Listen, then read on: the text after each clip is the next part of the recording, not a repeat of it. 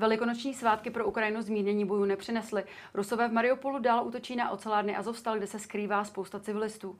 V sobotu jejich střely zasáhly obytný blok v Oděse a žádali si tak další oběti na nevinných lidských životech.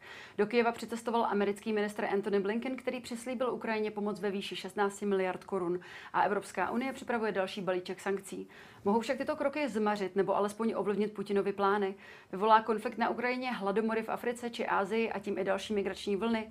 A jak je Česko připraveno na případnou válku? Nejen to budou témata dnešního epicentra. Já jsem Pavlína Horáková. Vítejte.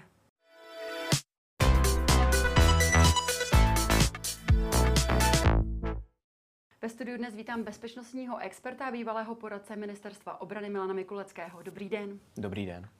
Pan Mikulecký, jak jsem zmínila na začátku, Rusové pokračují v ostřelování několika měst a útočí tedy na ocelárnu Azovstal v Mariupolu. Podle amerického ministra Blinkena, který eh, nyní navštěv, navštívil Ukrajinu, však jejich válečné plány selhávají. Podle vašeho názoru selhává Putinova armáda? Pojďme to rozdělit. Eh, co se týká operačního plánu, tak jak ho Ruská federace v podstatě prezentovala tím úvodním projevem Vladimíra Putina, tak ten selhal na celé čáře. To znamená obsazení celé Ukrajiny, eh, ukončení její samostatné existence eh, a její další působení pod názvem Novorusko v rámci Ruské federace. Ten selhal jednoznačně. Ruská armáda předvádí žalostný výkon na Ukrajině. Přiznám se, že nečekal jsem eh, po těch letech, kdy ruská armáda se částečně profesionalizovala, kdy ruská armáda s velikým humbukem prezentovala svoje nové zbraně a i to, co jsme měli možnost vidět ze cvičení, které probíhaly, ať už to bylo například to poslední cvičení Západ, které bezprostředně předcházelo vlastně té invazi na Ukrajinu, tak jsme čekali úplně jiné nasazení ruské armády.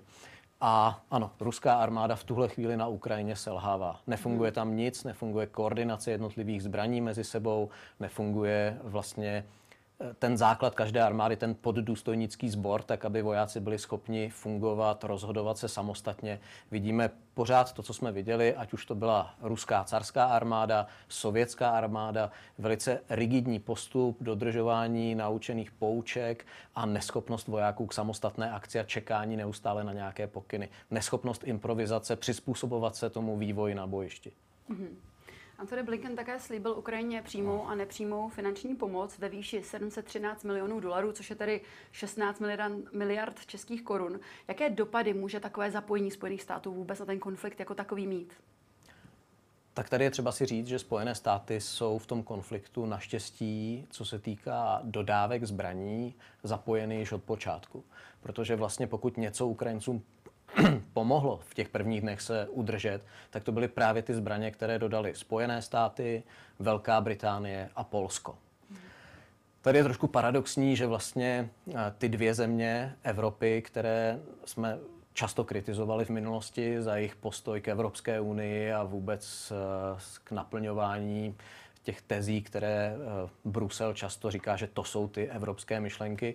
To znamená Velká Británie, která dokonce z Evropské unie odešla, nebo Polsko, které bylo takovým oblíbeným eh, fackovacím panákem, tak tyhle země se na začátku jako jedny z mála zachovaly skutečně tak, jak bylo v ten okamžik třeba a dokázali těm Ukrajincům dodávat zbraně ještě před vypuknutím té samotné války a hlavně v těch prvních dnech a týdnech. Hmm. Potom poněkud váhavě se připojuje i zbytek Evropy s výjimkou Německa, kde prostě postoj Německa je čím dál tím děsivější a e, je otázka i do budoucna, nakolik role Německa i v rámci Evropy a nějaké evropské bezpečnosti e, bude něco, na co se můžeme spoléhat. Hmm. Já se k tomu Německu chci ještě dostat, ale hmm. zajímá mě e, Antony Blinken a ta pomoc konkrétní, ty, tyto peníze, které teď jsou veřejně známé, je to nějakým způsobem zlomové? Zlom to být úplně nemůže, protože se musíme podívat na ty východiska obou dvou zemí. Mm-hmm. Ukrajina je sice druhá největší evropská země, ale prostě Rusko je největší země světa. Eh, Rusko má úplně jiné zdroje než Ukrajina i s veškerou pomocí, které se jí dostalo a ještě dostane. Eh, to znamená, i pokud bychom my dneska byli schopni na Ukrajinu dodat moderní zbraňové systémy, které jsou zapotřebí pro vedení nějakých ofenzivních akcí, tak eh, výcvik Ukrajinců bude trvat nějaký čas. A druhá věc je, kolik těch lidských zdrojů Ukrajina ještě má k dispozici a jaké lidské zdroje ještě je schopná mobilizovat. Pokud by v Rusku došlo k nějaké mobilizaci, což se nedá vyloučit v případě, že ty operace i nadále budou nepostupovat Rusům tak, jak nepostupují, tak Ukrajina dlouhodobě ne, že podlehne, Rusko nemá na to, aby dlouhodobě okupovalo celou Ukrajinu a drželo, ale je otázka, co se vyvine vlastně na severovýchodě Ukrajiny, kde Rusové stupňují ten svůj tlak v Doněcku a Luhansku a co se bude dít uh, i vlastně na středu té fronty, vlastně od Mariupolu a pokud se Rusové budou snažit tlačit směrem na západ. Ta americká pomoc je zásadní proto, aby Ukrajinci dokázali udržet pozice, na kterých jsou dnes, a pokud možno v některých strategických místech, kde se snaží o útoky a kde se to Ukrajincům daří, to znamená na jihu eh, ve směru na Cherson, tak tam jim to může nějakým způsobem pomoct. Bavíme se teďka o dělostřeleckých systémech, o kterých se v novinách bavíme obecně málo, protože mm. samozřejmě ty akční záběry těch mužů s těmi mempedy, to znamená ty ruční protitankové a protiletadlové rakety, vypadají hezky.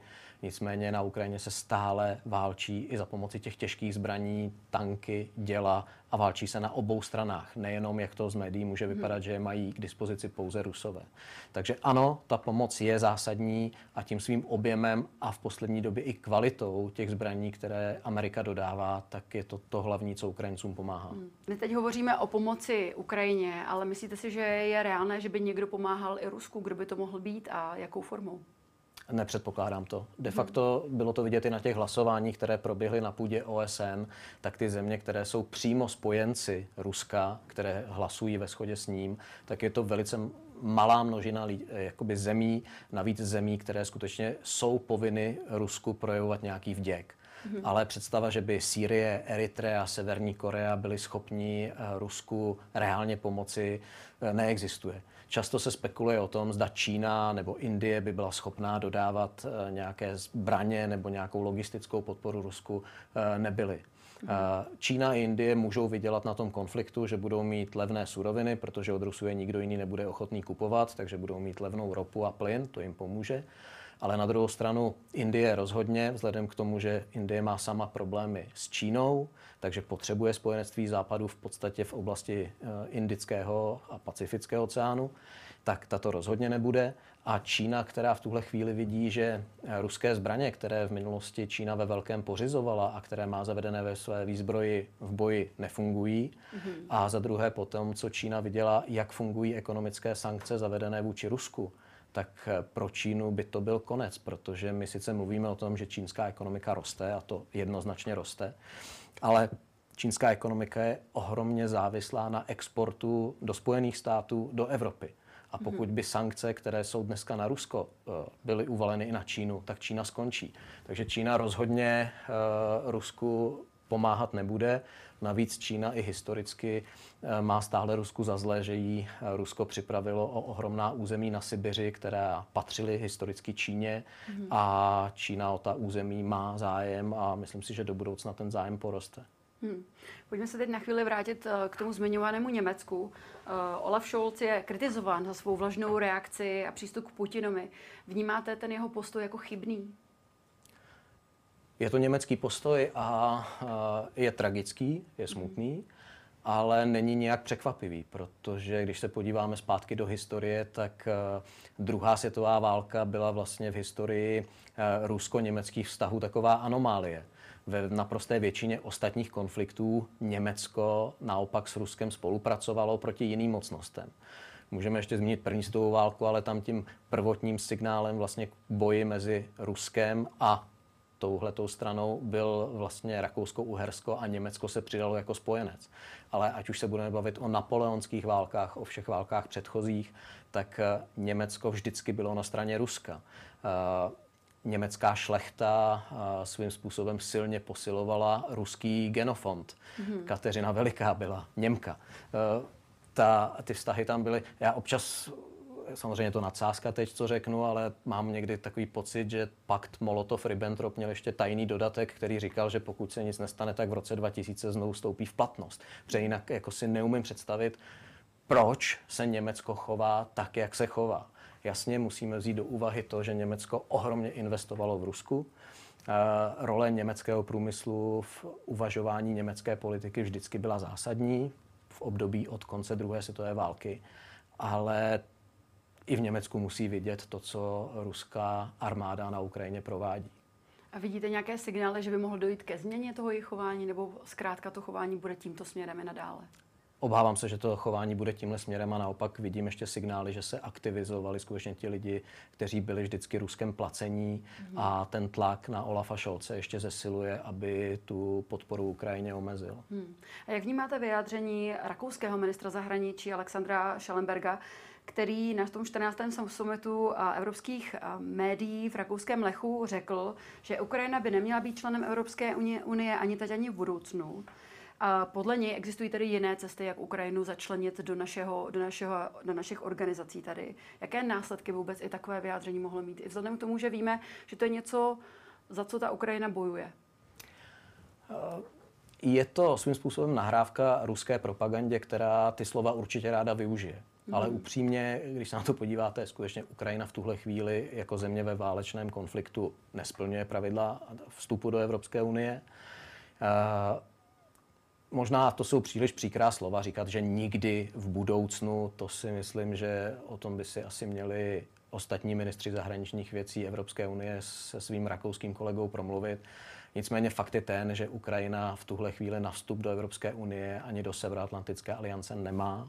Mm-hmm. A je třeba si i jasně říct, že Ukrajina do Severoatlantické aliance ani v minulosti nesměřovala. Uh, skutečně to, co tvrdilo Rusko, že se bálo obklíčení uh, NATEM, uh, to jsou takové ty ruské báchorky pro odůvodnění toho útoku. Mm-hmm. Já se nechci úplně babrat v historii, ale vlastně to, co se dělo v roce 2014 eh, eh, kolem Majdanu, tak ono to bylo i tím, že prostě Evropská unie, Evropská komise, byl to mimochodem český zástupce, Štefan Fíle, tehdy byl komisař pro rozšíření, který na Ukrajině sliboval věci, které byly nesplnitelné. A když potom mělo dojít na lámání chleba, tak se ukázalo, že i on těm Ukrajincům neříkal úplně ve všem pravdu. A trošku se to nakonec vymstilo i Evropě, tenhle ten přístup. Mm-hmm. A je třeba si jasně říct, že jak Severoatlantická aliance, tak Evropská unie by měly mít nějaké hranice, ve kterých by se měly zastavit. Mm-hmm. S Tureckem se vyjednává o přistoupení jak dlouho? 20, 30 let. A když se bavíte s těmi insidery v Bruselu, tak vám všichni říkají, že Turecko nikdy do Evropy nevstoupí. Stejně tak, když se podíváme na přínos těch posledních členů, kteří vstoupili do Severoatlantické aliance, tak je otázka, jestli je nulový nebo jestli je spíš záporný, protože eh, vstup zemí a to ke všem respektu, který k těm zemím mám, ať už to byla Černá hora, mm-hmm. uh, Albánie, uh, je otázka, jestli jejich přístup byl nějakým způsobem přínosem pro Severoatlantickou alianci. A když si nalejeme teda čistého vína, tak eh, vstup Francie do té vojenské části nebo vstup České republiky, která si dlouhodobě neplní svoje povinnosti, tak je otázka, jestli k něčemu hmm. to bylo kladnému. Hmm. Pojďme se podívat teď na ty konkrétní boje. Eh, v Mariupolu ty ruské síly neustále tady ostřelují a bombardují. Eh, v těch krytech pod ocelárnami jsou stovky žen a dětí. Ehm, jak vidíte osud těchto obyvatelů? Uh, upřímně hmm. není ten osud příliš veselý, protože ukrajinské síly nemají tu schopnost v podstatě se probít uh, do toho obklíčení a vyprostit ty vojáky a civilisty. Ukrajinské síly nemají ani dostatečné kapacity pro letecké zásobování toho obklíčení, což pokud dostanete nějaké jednotky vlastní do obklíčení, tak jediná cesta k jejich vyproštění vede jednak nějakým útokem zvenčí ale současně i nějakým leteckým zásobováním, který je posílíte a připravíte na to, aby se mohli probít k sobě. Tohle v Mariupolu se obávám, že pokud nenastane zázrak, a já v něj nevěřím, tak budeme svědky toho, že ty obránci buď budou zničeni ruskou stranou, anebo budou muset kapitulovat.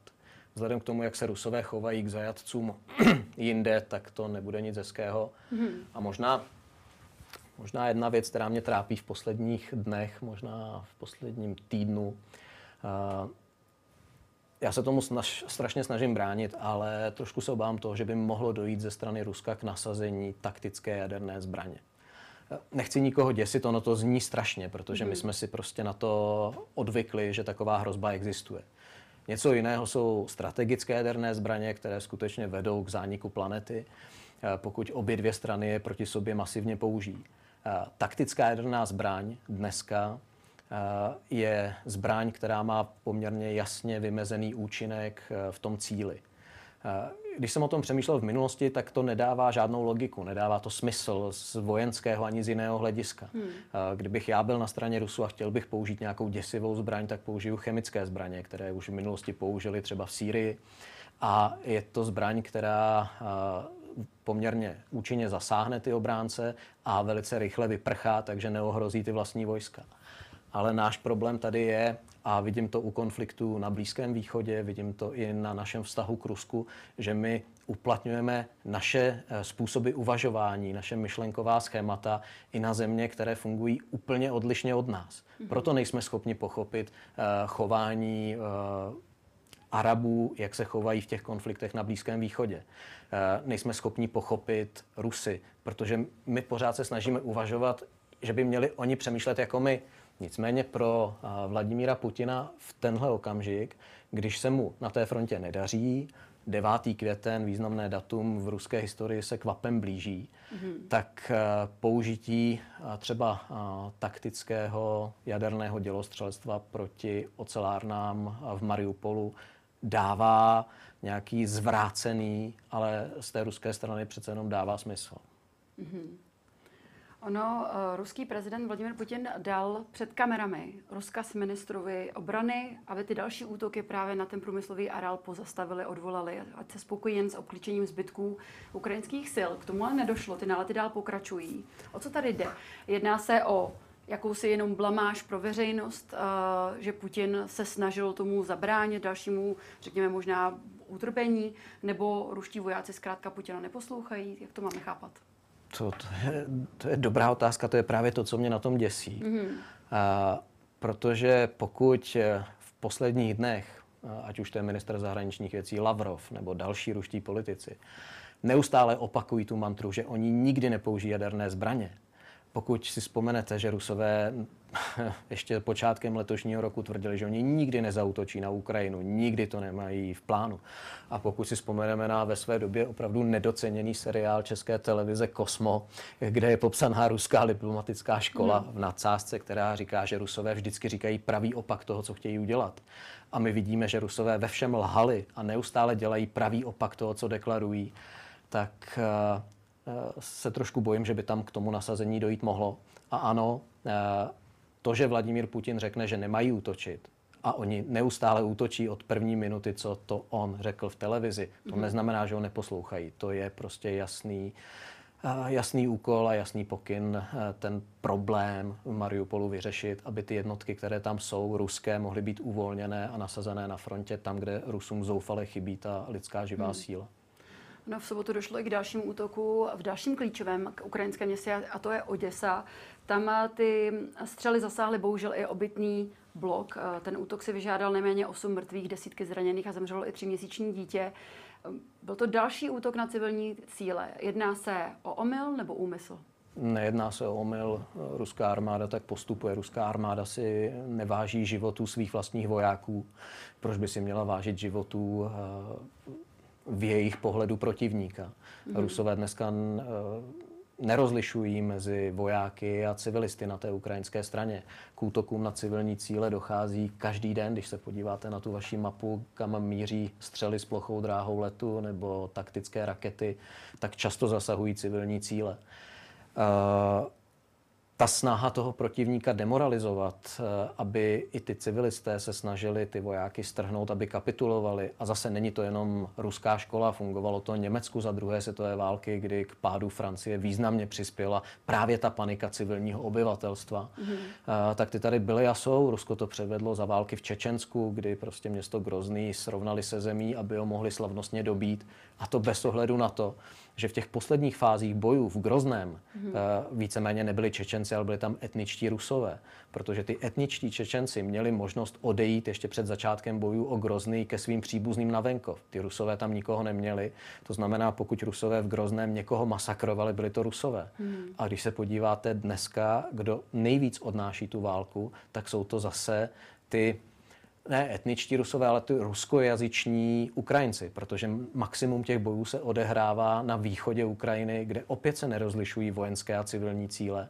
A to je to obyvatelstvo, které pokud by tam Vladimír Putin eh, dosáhl se svými vojáky v roce 2014, mm. tak já věřím, že by ho nadšeně vítali.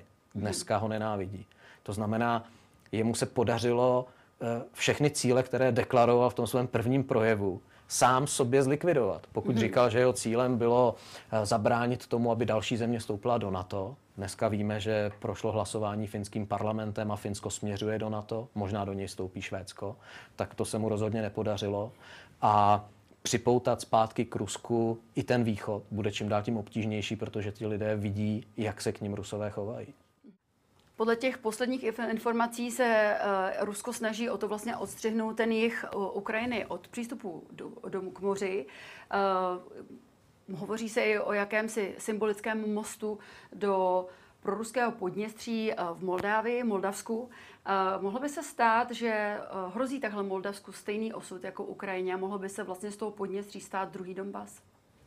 Nemyslím si, že na to Rusové v tuhle chvíli mají dostatek sil protože mhm. pokud by se snažili eh, rozpoutat boje na území Moldavska, eh, tak budou mít v zádech Ukrajince. Eh, v tuhle chvíli jim to skutečně nehrozí. Po potopení ruského raketového křížníku Moskva, který vlastně zajišťoval tu protiletadlovou a protiraketovou ochranu celému tomu svazu nebo té černomorské flotile, tak si myslím, že i významně kleslo riziko nějaké výsadkové operace námořní, ke které se všechno schylovalo tím, že tam rusové stáhli ty výsadkové lodě i od ostatních flotil ruského námořnictva, to znamená eh, severní flotily, baltské flotily a podobně. A očekávalo se, že k nějaké takové výsadkové námořní operaci u Oděsy dojde. To si myslím, hmm. že v tuhle chvíli je vyloučené skutečně eh, takzvaná Podněsterská republika, protože taký skutečně nazývá Rusko a my jsme na to trošku přistoupili. Ne, není to žádná Podněsterská republika, je to skutečně Rusy nezákonně okupované území Moldavska. Mm-hmm. Ono je také si ještě dobré možná připomenout, Moldavsko je součást, bylo součástí Rumunska, rumunského království a sovětským svazem bylo připojené až někdy, tuším, v roce 1904 1939 nebo 1940 mm-hmm. a vlastně byly to dvě oblasti. Byla to oblast severní Bukoviny a druhou si nespomenu, které eh, eh, Sovětský svaz násilně připojil začlenil jako Moldavskou sovětskou socialistickou republiku, ale je to území, kde ty lidé se vždy cítili býti Rumuny, mluví se tam rumunsky. Spousta lidí, přestože je to nejchudší země v Evropě, disponuje dneska rumunským pasem a to je něco, co by opět mohlo do toho vtáhnout mnohem intenzivněji přímého souseda, tedy Rumunsko. Mm-hmm. Navíc eh, na to, abyste mohla posílit ty ruské vojáky, kteří v tom Podněstří již dnes působí, tak máte pouze dvě cesty. Buď námořní, která si myslím, že v tuhle chvíli nefunguje, anebo leteckou.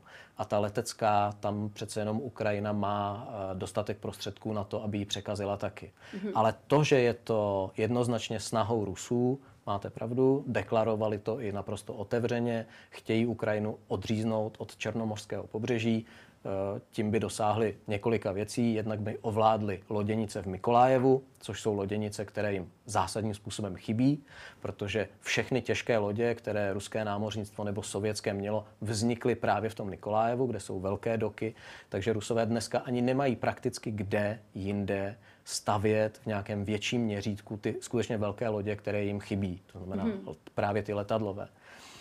A druhá věc, pokud by kontroloval Černomorské pobřeží, tak by kontrolovali veškerý ukrajinský obchod s potravinami, s obilovinami, protože v tom objemu, v jakém je Ukrajina exportuje, tak je neodvezete ani nákladními auty, ani železnicí, ale právě pouze po moři. Mm-hmm.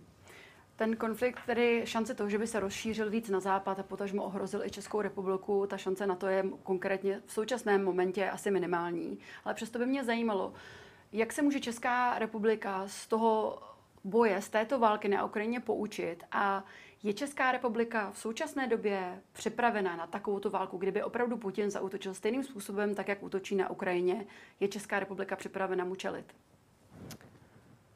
Je nutné si jednoznačně říct, že Ruská federace nemá sílu na to, aby obstála v konvenční válce proti Severoatlantické alianci. Mm-hmm. Pokud by útočila, nikdy nemůže zautočit pouze čistě na Českou republiku. Nejenom proto, že nemáme bezprostřední hranici, že by napřed museli porazit Ukrajinu, Slovensko a podobně, ale bylo by to skutečně, to jednoznačně by došlo k aktivaci článku o společné obraně a byl by z toho velký konflikt, do kterého Rusko nepůjde. Uh, pokud se bavíme o stavu české armády, ten bohužel je takový, jaký je.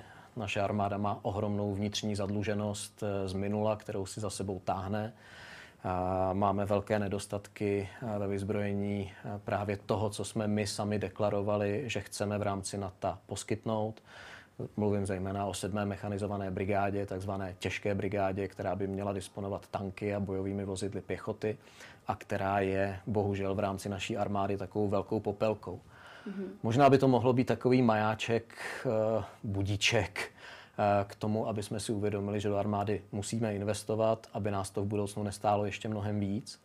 A tak, jak ty boje probíhají dneska na Ukrajině, tak asi by bylo vhodné i přehodnotit některé akvizice to znamená soustředit se na dovyzbrojení, přezbrojení té sedmé mechanizované brigády, to znamená ve Spojených státech vyjednat ideálně dodávky tanků Abrams, bojových vozidel pěchoty Bradley, které mohou být dispozici i hned.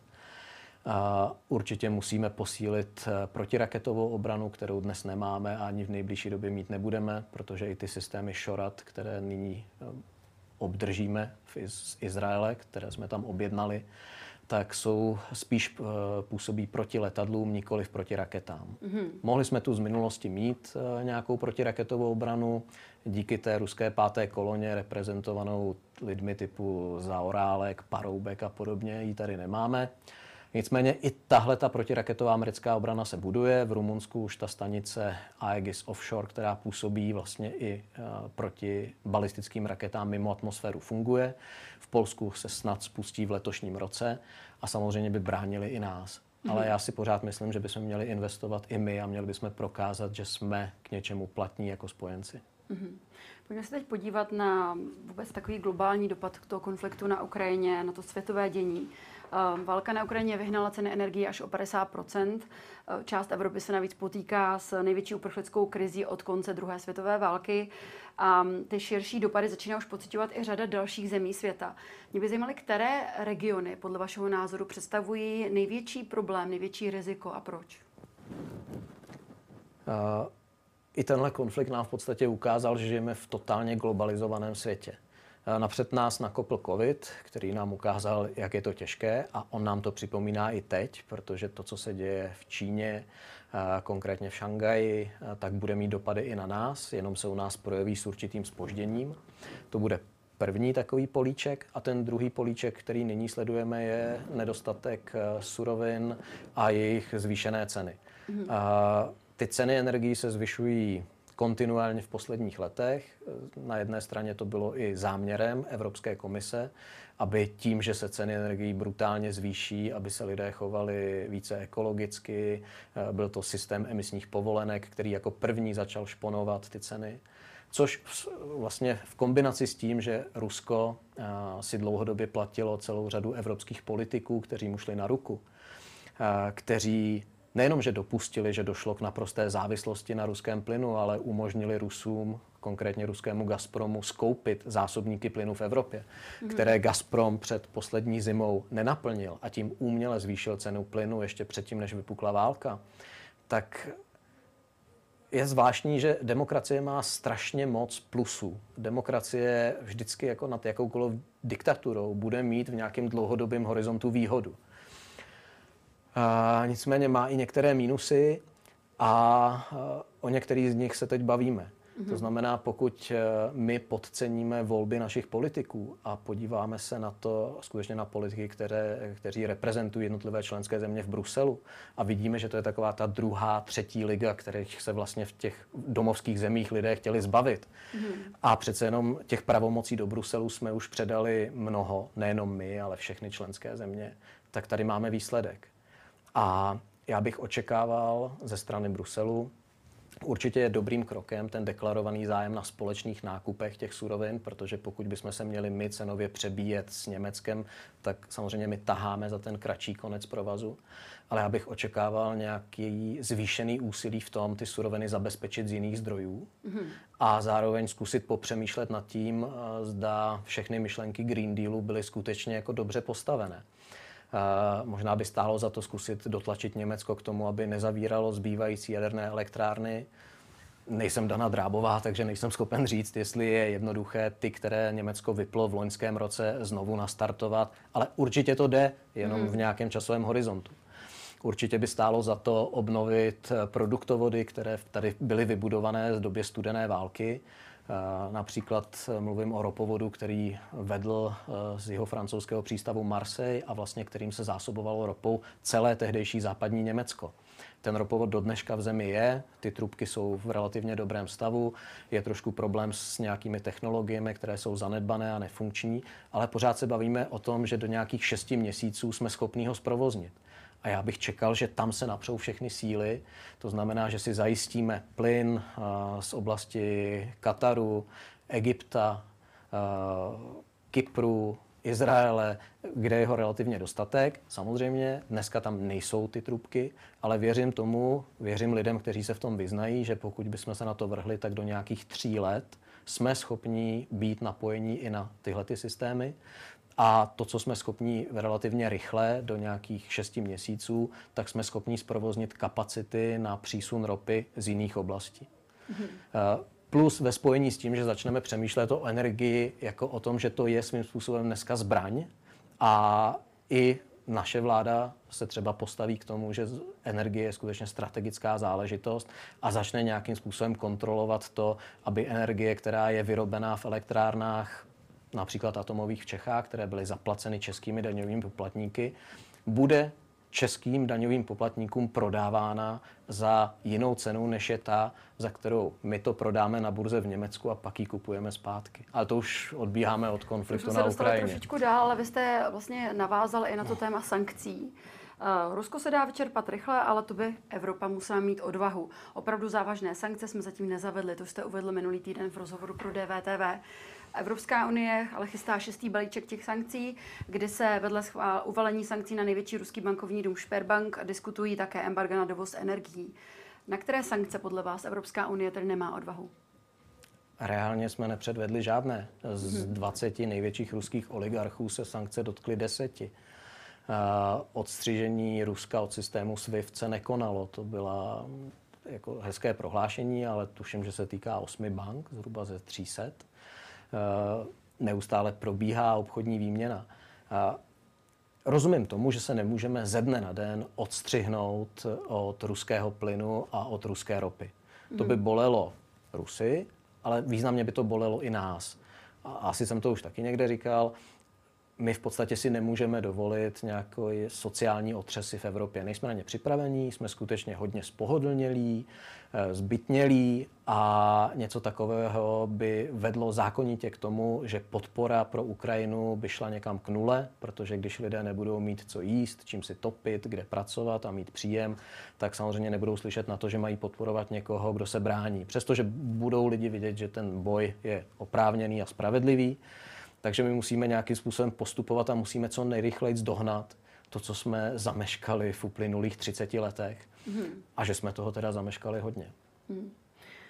Ano, kvůli těm především dodávkám obilí, především tady pšenice kukuřice nebo i ječmene, se stenčují zásoby v některých zemích Afriky nebo na jeho východní Asie nebo i na Blízkém východě. Mě by zajímalo, eh, jak velké riziko z vašeho pohledu je to, že nastane jakýsi hladomor, dojde k politické nestabilitě a potažmo tedy další imigrační vlně, která může přijít na Evropu?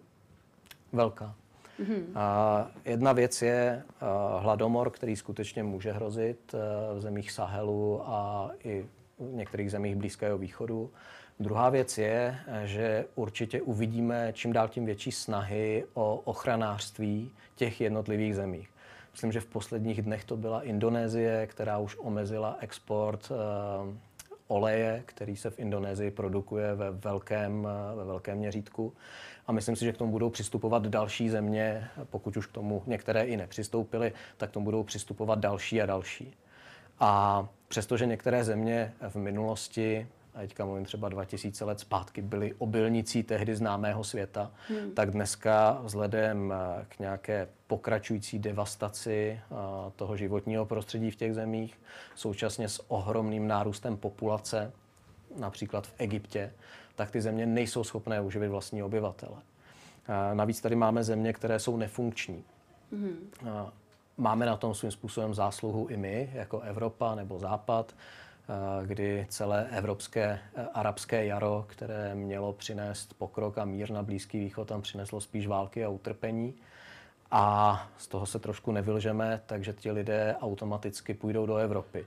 Jednak proto, že můžou cítit, že eh, na tom máme nějakou vinu a jednak proto, že stále i na Blízkém východě Evropa má pověst takového toho ráje, kde úplně nemusíte pracovat a přesto se máte násobně líp než v té domovské zemi, což je pravda. Hmm. A bylo to vidět třeba v Libanonu, kde v Libanonu došlo de facto k rozpadu země.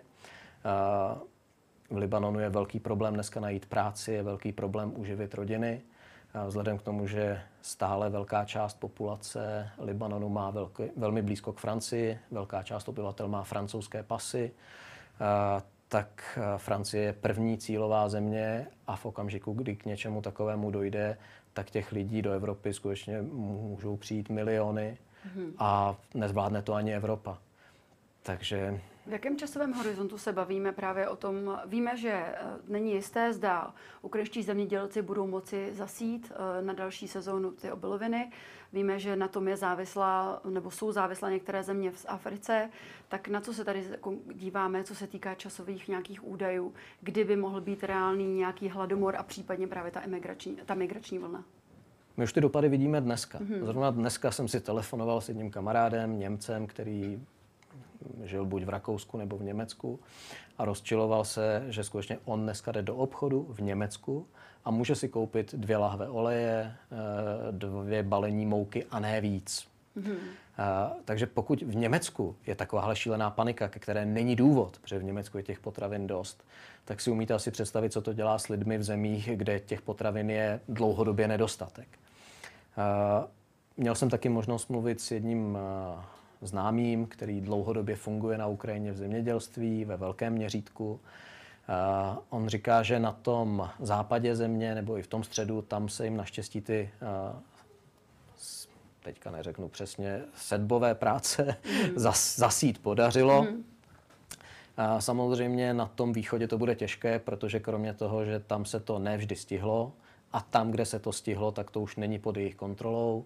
Rusové ve velkém jim kradou ty zemědělské stroje. Dneska už ty traktory jsou hrozně chytré, takže mají přístroje GPS, takže on skutečně vidí techniku, kterou on nakoupil, kterou on zaplatil, která na té Ukrajině poslední tři roky fungovala. Tak dneska už ty traktory jezdí přímo v Rusku, takže je otázka, i kdyby Rusové měli tendenci, aby ti ukrajinští zemědělci sklízeli na těch územích, které oni dnes okupují, tak není čím. Mm-hmm. A obávám se, že první nějaké otřesy můžeme zažít vlastně už v letošním roce, protože i část té sklizně z toho loňského roku dodnes je ve skladech na území Ukrajiny. Nepodařilo se je těmi loděmi odvést. A uh, myslím si, že už letošní rok nám naznačí, jak ta krize rychle přijde a jak bude velká. Hmm. Ještě jedno téma na závěr. Víme, že dochází nebo že probíhá i informační válka, která eh, je velmi výrazná. Vy se netajíte s tím určitým zklamáním z reakce velkých technologických firm, jako je Apple, Google, Amazon, Facebook a, a tak dále. Mě by zajímalo, proč tím vás zklamali. Eh, svým přístupem, protože eh, když se podíváte na některé jejich kroky v minulosti, kdy se bavíme o skutečně marginálích typu toho, jestli někdo může zveřejňovat názory na to, jestli pohlaví jsou dvě, nebo jestli jich je 20, nebo jestli jich je 50, tak většinou tam reagovali velice rychle. Protože ti technologiční giganti jednak žijí v nějaké své myšlenkové bublině, to znamená, ty lidi, kteří jsou v tom vedení, tak jsou v nějakém prostředí, který je bezprostředně ovlivňuje. A za druhé, u nás v tom svobodném světě, který přesto přeze všechno je stále ten nejlepší, ve kterém každý může žít a ve kterém spousta lidí z těch zemí, kde ta svoboda není, chce žít a snaží se k nám dostat, tak i v tom našem světě jsme si možná příliš snadno zvykli na to, že se připravujeme o některé svobody. Mm-hmm. A ani ne tak, že by nám to bylo přinucené protivníkem, který nás porazí ve válce, ale je to malou, uřvanou skupinou aktivistů, kteří jsou skutečně marginální v té společnosti, v tom společenském názoru. Všimněte si, že ve volbách vlastně nikde tyhle lidé s těmi extrémními názory neuspěli. Mm-hmm. Ale v rámci nějakých kampaní někoho eliminovat z těch sociálních sítí, vymazat ho z nějaké elektronické paměti, tak tam jsou velice úspěšní. A když se podívám Donald Trump skutečně není to můj favorit. Nelíbí se mi ten člověk, jak se češe, jak se oblíká, eh, jak se chová. Na druhou stranu byl to demokraticky zvolený prezident Spojených států. Ať si o tom může kdo myslet, kdo chce, co chce. Eh, a jemu Twitter zrušil účet ze dne na den. Mm-hmm. Na druhou stranu Twitterové účty Hamásu, Hezbolláhu, Talibánu, ruského ministerstva zahraničí, prostě všech možných teroristických organizací světa fungují naprosto bez problémů. Vy jste teď přirovnal ruské ministerstvo zahraničí eh, k teroristickým organizacím. Rusko se dneska chová jako teroristická organizace. Mm-hmm. To, co předvádějí na Ukrajině ruští vojáci, skutečně si v ničem nezadá s tím, jak se chovali na Ukrajině za druhé světové války nacisti. Mm-hmm. Když byste tady měl být konkrétní, vy byste tady požadoval od těchto velkých technologických uh, společností, aby odstřihli více veřejně tady ty prorusky smýšlející, řekněme pro putinovsky smýšlející lidi z organizace? Mm-hmm. Předpokládal bych to a očekával bych to od nich. Mm-hmm. Uh, já skutečně nechci žádnou cenzuru. Já bych tuhle pravomoc nikdy nechtěl dát žádnému státnímu úředníkovi. Eh, nemyslím si, že ten stát by na to měl mít nárok. Navíc politici si strašně rádi zvykají na každou novou pravomoc, kterou získají. Viděli jsme to i během covidu, kdy získali pravomoc nás omezovat a té pravomoci se vlastně nechtěli vzdát a nechtějí se vzdát. Hmm. Jo, tady ty diskuze o pandemickém zákoně, o tom, jestli fialová vláda, tak jak já jsem ve státní správě v České republice fungoval, to není o výmysl předsedy vlády, to není možná ani výmysl jeho ministrů. Prostě ty úředníci s tím pracují rádi a dokážou to svým ministrům podat tak, aby to prosadili. Mm-hmm. A když vidím, jak rádi pracovali s těmi nástroji na omezování nás během covidu, tak se bojím, že pokud bychom dali do ruky stejným lidem, politikům, úředníkům tu možnost cenzurovat naše názory na sociálních sítích, tak to bude horší než lepší. Ale lidi uměli v minulosti třeba v závěru 19. století nebo minimálně do začátku první světové války jasně rozlišovat, mluvím o Evropě, eh, co je dobro, co je zlo, co je ještě slušné a co je ještě neslušné. A já bych byl hrozně rád, kdybychom se k tomu dokázali vrátit a kdyby ty společnosti dokázaly říct, tak jestli vymažu uh, autorku Harryho Pottera uh, ze sociálních sítí, protože se mi nelíbí její názor na transgender osoby, no tak úplně stejně prostě vymažu ten názor. A není to tak, že já mu nedávám tu možnost. Mm. ti lidé mají možnost uh, spolu komunikovat na ruských komunikačních platformách, v kontaktě, uh, na Telegramu, kdekoliv jinde. Ale přece my jsme teďka v nějakém konfliktu. A proč já budu dávat protivníkovi možnost rozežírat tu moji společnost, která se brání jeho dezinformacema? Mm-hmm. Neříkám, aby tady fungovala cenzura, aby tady fungoval jeden jediný názor. Naopak, eh, síla demokracie je v tom, že je schopná pojmout i opačný názor. V tom je i rozdíl mezi Spojenými státy a Evropou. Hmm. Ve mhm. Spojených státech můžete běhat eh, s hákovým křížem a jediný, co se vám stane, že si někdo pomyslí, že jste idiot, ale nikdo vás nezavře do vězení. Hmm. V Evropě hákový kříž je něco, co dneska nemůže být ani na muzejních exponátech, které se k tomu Německu stahují. A na druhou stranu tady stavíme pomníky Karlu Marxovi a prodávají se tu trička s Che Guevarou a se srpem a kladivem. Hmm. Eh, je to zoufale nevyvážené. Poslední otázka, vrátím se zpátky k tomu ukrajinskému konfliktu. Často je zmiňovaný 9. květen, i vy jste ho dnes zmínil. Co od tohoto datumu můžeme očekávat? Konec války? Hmm, nemyslím si. Hmm. Věřím, že Ukrajinci vydrží vzdorovat mnohem déle a Rusové přes uh, veškerou možnou brutalitu, ke které ještě mohou sáhnout, uh, tak nedosáhnou žádného rozhodujícího výsledku. Nicméně jakýkoliv, byť dílčí posun na bojišti bude v Rusku toho 9. května prodán jako to vítězství. Hmm. Tolik bezpečnostní expert Milan Mikulecký. Já vám děkuji, že jste si dnes na nás udělal čas a těším se někdy příště na viděnou. Díky za pozvání. Na viděnou. A to už je z dnešního epicentra vše. Já jen připomenu, že záznam tohoto dílu společně s těmi ostatními nalezete jako vždy na blesk.cz. Já se s vámi pro dnešek loučím a těším se opět zítra. Na viděnou.